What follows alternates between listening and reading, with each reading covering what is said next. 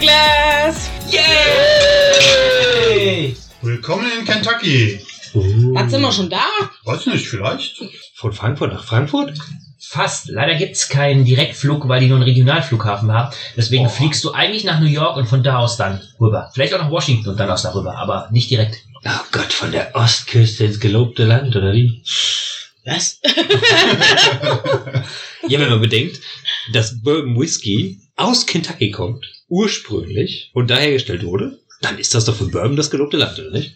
Und da ziehen wir uns heute zwei wunderschöne Whiskys aus Kentucky rein. Juhu! Aber wir sprechen jetzt noch nicht über diese beiden Whiskys. Ja! Oh. Okay. Ähm, Sondern, sondern wir können uns ja erstmal ein bisschen was allgemein über Bourbon anhören. Zum Beispiel. klär uns auf! Ihr Bourbon an sich wird zumindest 51% aus Mais hergestellt. Dann gibt natürlich noch Getreide oder Roggen als weitere Zugaben und ist wie gesagt in Kentucky quasi geboren worden und hat sich dann erst weiter verbreitet über die kleinen amerikanischen Staaten. Und die größten Distillerien heute stehen in Kentucky und Tennessee und noch eine weitere, aber die müssen wir noch mal in Erfahrung bringen, wo die genau liegen. Genauso wie die Ältesten. und wie die Möchte Ältesten, ich richtig. hinzufügen. Ja, wenn die in Kentucky angefangen haben, muss es ja die älteste sein. Heißt aber auch, dass die natürlich entsprechende Regeln für die Herstellung auch aufgesetzt haben, die ein Bourbon natürlich auch erfüllen muss, wenn er produziert wird. Das heißt, der, der Rohbrand, wenn er gerade aus der Destille kommt, der muss mindestens 80 Prozent haben, bevor er ins Fass abgefüllt wird. Und die Fassstärke darf, ich meine, 60 Prozent nicht übersteigen. Irgendwie haben die 60 Umdrehungen, wenn er dann im Fass abgefüllt wird. Ja, da hast du ja neulich auch einen Beitrag drüber geschrieben in unserem Blog über das Proof. Was ist das eigentlich? Genau.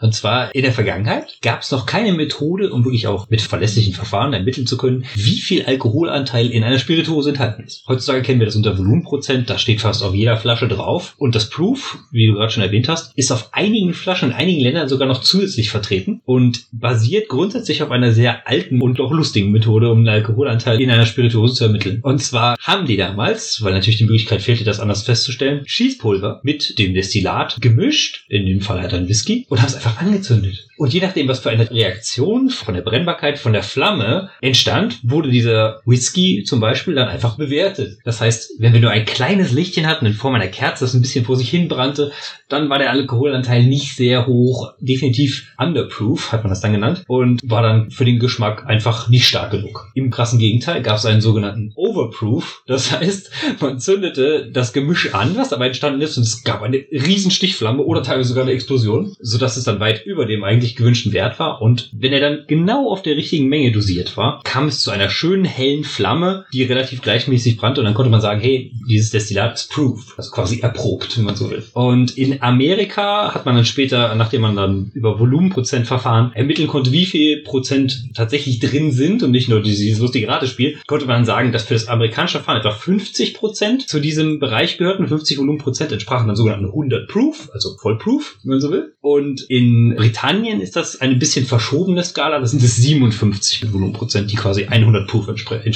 Und in den beiden Ländern kommt das auch zum Beispiel noch zum Einsatz, dass das auch zusätzlich als Angabe noch mit auf den Flaschen draufsteht. Ich hätte da noch mal eine Frage an dich, Christian. Wie war das denn so um die Historie bestellt in Kentucky? Naja, da kann man sehr früh ansetzen, aber das wäre übertrieben. Deswegen Kentucky ist als 15. Bundesstaat in die Vereinigten Staaten aufgenommen worden und eine Abspaltung von Virginia, die damals größentechnisch deutlich größer war.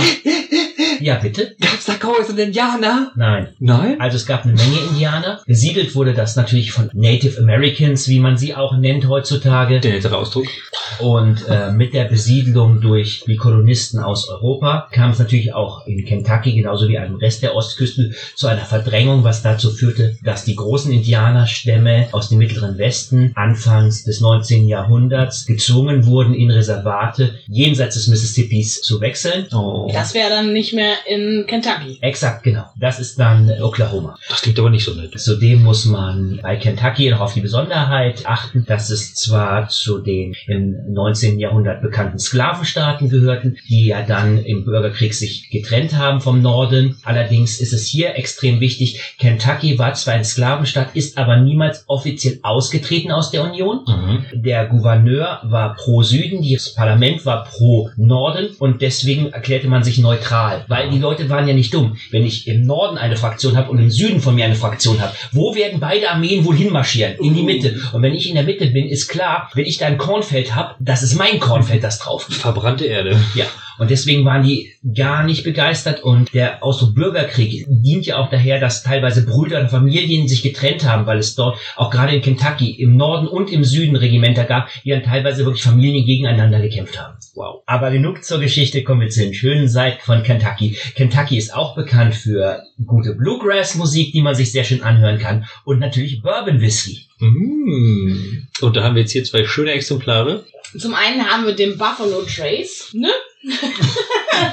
Und den Knob Creek. Hübsche Flaschen. Ja, eine bauchig, eine eckig. Hm. Ich sehe, die hat auch hier einen relativ interessanten Verschluss. Sieht aus, als wäre es mit Wachs vergossen oder sowas, aufgegossen. Ja, das ist aber den, der kommt ja erst später. Wir machen ja erst, fangen ja mit dem Buffalo Trace an, oder nicht? Okay, machen wir so. Richtig? Also kein Waxing für dich. Oder war es Oh. andersrum? Ich, Wir fangen mit dem Buffalo Trace an, weil wir denken, dass der wesentlich milder sein wird. Ich dachte, weil uns das Internet gesagt hat, das ist ein Einsteiger-Bourbon. Ah. Der Knot Creek ist auch ein Einsteiger-Bourbon. soll aber deutlich mehr Geschmack oder Eigengeschmack mitbringen. Ja, deswegen denke ich, dass der Buffalo Trace besser ist, weil er halt milder ist. Schauen wir uns mal das eins an. Na dann, schenk mal aus den Büffel. Äh, bevor wir uns auf die Spuren des Büffels begeben, Oh, muss ich erstmal die Flasche öffnen. oh du bist ja ganz toller Spurenleser. was ist da oben drauf? Ich sehe es nicht. Ein Büffel. Solange ich hier den Whisky versuche zu öffnen, kannst du uns ja was über die Distill vom Buffalo Trace erzählen, Matty? Ja, zum Beispiel ist das die älteste Distille der USA. Zumindest sagt Buffalo Trace selber das. Wow. Ja. Offiziell ist die älteste Distille allerdings die Burks Distille. Die stellt Makers Mark her. Aha. Aber die Buffalo Trace Distille hatte vorher auch noch zwei andere Namen. Ich habe es jetzt aber nicht im Kopf. Hm. Ne? Das heißt ja, dass wir definitiv auch mal den Markers Markt probieren müssen. Oh. Makers Mark. Den auch. Außerdem sind die aus Frankfurt. Oh. Hm. Da muss ich jetzt ja mal. Überhaupt keine deutsche Verbindung. Nein. Warum ist, mir, warum ist mir jetzt keine Frankfurter dazu? Äh, Das Einzige, was ich noch hinzufügen könnte, während der Prohibition wurde denen erlaubt, medizinischen Alkohol herzustellen. Als eine der wenigen Destillerien überhaupt, die quasi nicht zumachen mussten. Genau, Verbot. richtig. Glück gehabt. Ich habe es endlich geschafft, den Verschluss zu öffnen. Silvia hat ihre Fingerfertigkeit von 1 auf 2 gesteigert. It took ages. Und, und. Jetzt öffne ich natürlich noch den Verschluss selber. Ah. Dann gebt mal her eure Gläserchen. Denn heute haben wir extra Bourbon-Gläser. Zum Glück riecht das jetzt nach Büffel in der Wohnung. Farblich würde ich sagen, es handelt sich um ein relativ dunkles Orange. Was würden Sie sagen, die Herren? Und Damen? Geht in Richtung Bernstein, würde ich sagen. Oh. Die andere Frage ist, ist da Farbstoff drin? Steht nicht drauf, aber es ist welcher drin. Dann würde ich sagen, mit dem Büffel im Glas, grab, the glass. Yeehaw! Doch nur metaphorisch. Riecht mal dran. Lass den Büffel in den Tank. Hm. Ich meine, ich riech Roggen. Surprise. Yay. Ich bin der Bauer, hallo. In Fachkreisen wird er auch Pöbel genannt. Da kennt man den an den zerlumpten Klamotten. Aber Pöbel ist keine Einzahl, es tut mir leid. Das ist richtig. Ich sag nicht der Pöbler. Wie war das in Latein? Plebs. Pleb- Plebis. Der Plebs, ja. Ist das Volk. Oh, wie ich Latein. Willkommen zur Lateinstunde des Witz-I-Podcasts. Gallia ist omnis Caesar partis Oh, trix nein. in Belge, alle Makitani, Terza Krebs, Orolina, Plate, Nostra Gallia, Pelantor. Nach. Das war ein Zitat aus Bellicum Gallico von Caesar. Also, ich finde, der riecht fruchtig. Für mich bewegt der Roggengeruch sehr stark. Also daneben, hm. ich mag Roggen. Ist echt gut. Ich mag Roggen. Aber er ist bei weitem nicht so roggenintensiv wie der Lord Forty. Ja, der war echt. Anderen Kanadier. Ja, ich weiß nicht, der eine oder andere Kanadier hatte nicht so stark. Der Royal Mounty war nicht so. Das war nichts mit Roggen. Da war aber nichts Roggiges. Vom Geruch her fand ich den intensiver. Der war nicht so ruggig. oh Mann. Vielleicht Holz noch dabei. Vanille, vanillige Süße. Lass mich raten, Eichenfass. Ich muss irgendwie an Holz und Sirup denken, aber auch irgendwie an Motoröl. Und, hast du Honig? Nee. Hast Ja. du Butter? Ja, hast du Butter? Nee. Ich habe noch eine ganz lustige Assoziation. Ich muss irgendwie an Shisha-Tabak denken. Aber welche Geschmacksrichtung? Doppelapfel. Warum doppelt? An Apfel habe ich gerade auch gedacht. Es begab sich zu jeder Zeit, vor 20 Jahren. das ist echt fast 20 Jahre verdammt. Als Shisha Silvi noch Tabak. jung war, Shisha-Tabak, Doppelapfel. Hieß so, keine Ahnung. den gibt's immer noch. Ah. Kennst du die nicht? Ich war nicht so der Shisha-Raucher, muss ich sagen. Also der Rum ist gut, der Alkohol ist nicht so aufdringlich. Nee, der ist wirklich nicht abgeschickt. schön. Mhm. Ich finde, der hat irgendwie ein ganz, ganz interessantes Aroma. Ich weiß nicht, ich nehme immer verschiedene Sachen wahr. Ich kann das gar nicht so richtig in Worte fassen. Vielfältig. Ja, sehr. Okay, ja, dann der probier nochmal, ne? Grab the glass, Zeit war. hinter die Binde. Da kommen wieder die schönen Roggennoten raus. Aber doch scharf. Mhm, mag Mhm. scharf. Boah. Finde ich gar nicht. Nee? Krieg ich jetzt eigentlich meinen Eiswürfel? Willst du haben? Natürlich. Das ist ein on the Bourbon. rocks. Das ist ein Bourbon. Ich werde auch mal würfeln, so einen kleinen. Der brennt wieder im Magen. Ja, der brennt. Ja, Aber sonst klein. gar nicht. So, jetzt haben wir alle Whisky on the rocks, so wie man Bourbon halt eigentlich auch trinken sollte, richtig, Christian? Ich bin nicht da, um zu lenken, ich bin da, um zu schwenken. Oh. heißt du Christian? Das klingt so schön wie ein Glöckchen im Maisstadler, super. Ah nee, den Gouverneur muss man anders bringen, verdammt, Kalifornien. Ja. Na, vielleicht später irgendwann mal. Jetzt hört's mal auf, hier rumzuklatschen, dann hört's mal gar nichts mehr. Jetzt hör mal auf so. so, nun haben wir alle Whisky on the rocks in der- im Glas. Immer noch Eiche, im Abgang immer noch stark Alkohol. Aber ich finde, der Anfang ist leichter. Viel, viel leichter. Sehr, Aber der mild, Abgang ist trotzdem immer noch warm. sehr mild auf jeden Fall. Ja. Ein freundlicher Einsteiger-Bourbon. Hm. Und jetzt habe ich doch schon wieder die Butter irgendwie. Ah, ja, da ist sie. das weiß ich nicht. Weil sie ja schon doch mild. Aber ich bin der Bauer, ja.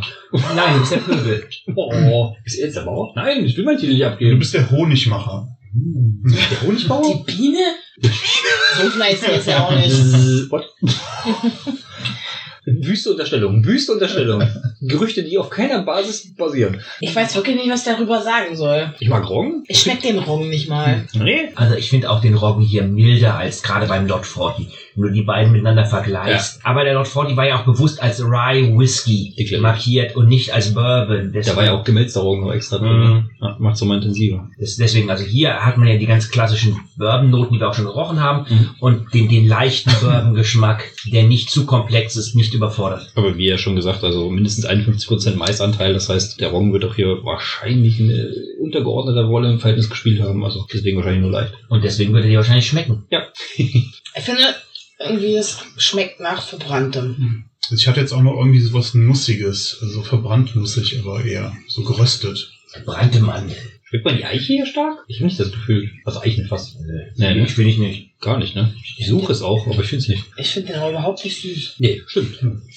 Der riecht deutlich süßer, als dass er dann wirklich süß schmeckt. Ja, der schmeckt nicht wirklich süß. Ja, stimme zu. Was ist denn das Fazit der Büffeltrinkerin? Interessant, aber nicht unbedingt mein Favorit. Und ob der Knob Creek Silvies neuer Kentucky-Favorit wird, erfahrt ihr nach der Pause. Ja. Und was das Ganze mit Jim Beam und Lincoln zu tun hat. Oh mein Gott. Erleuchtung? Mhm. Finden wir sie diesmal?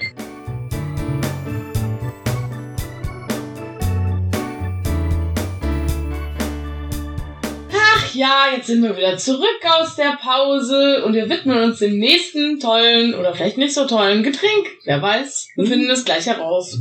Dem Knopfbach. Dem Knopfbach, was ist der Knopfbach? Von Jim Knopf? Nein. Auch von Jim Beam. Ah. Die stellen ihn zumindest her. Krass. Ja. Aber ist Jim Beam nicht einfach nur ein Teil der Santori-Gruppe? Das weißt du doch. Mal. Also eigentlich kann man behaupten, dass ein Bourbon, der aus Kentucky kommt, über, Hä? über Jim Beam eigentlich ein Japaner ist. Nein.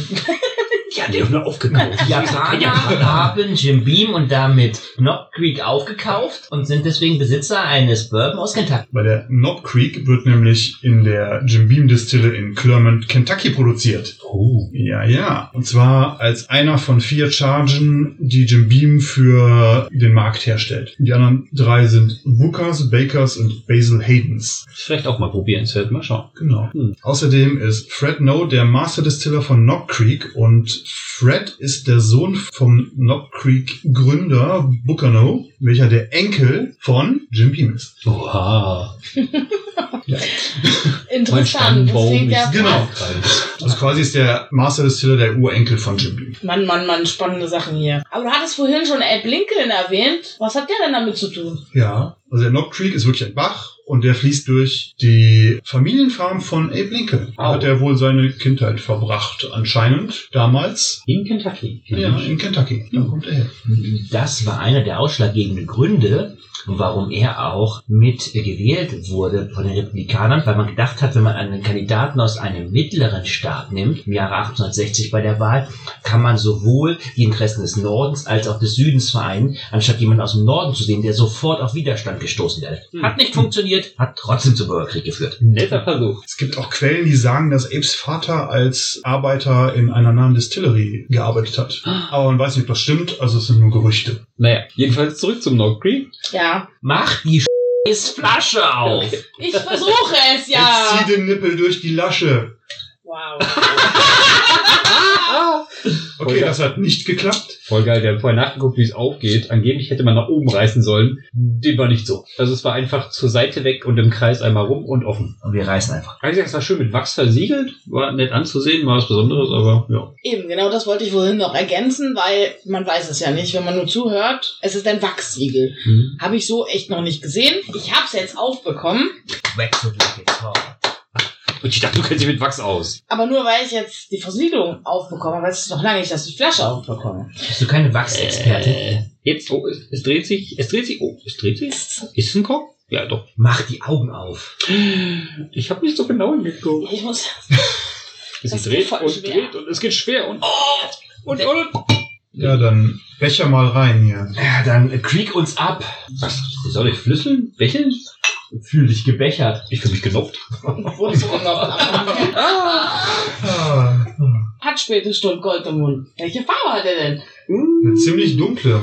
Dunkelorange. Goldbraun? Dunkelgelb. Herbstlaub. Aber ja, Ja. sagen wir einfach relativ dunkles Orange. Grab the glass. Probieren wir Okay. das Herbstlaub mal. Erstmal riechen, Also erstmal riechen. Äh, ja, Riech riechen wir mal. mal am Herbstlauf. Sei mal nicht gleich so. Ja, Am Herbstlauf. Am Lauf des Whiskys. genau, am Herbstlauf. Nee, auf den Spuren des Büffels war mal eben.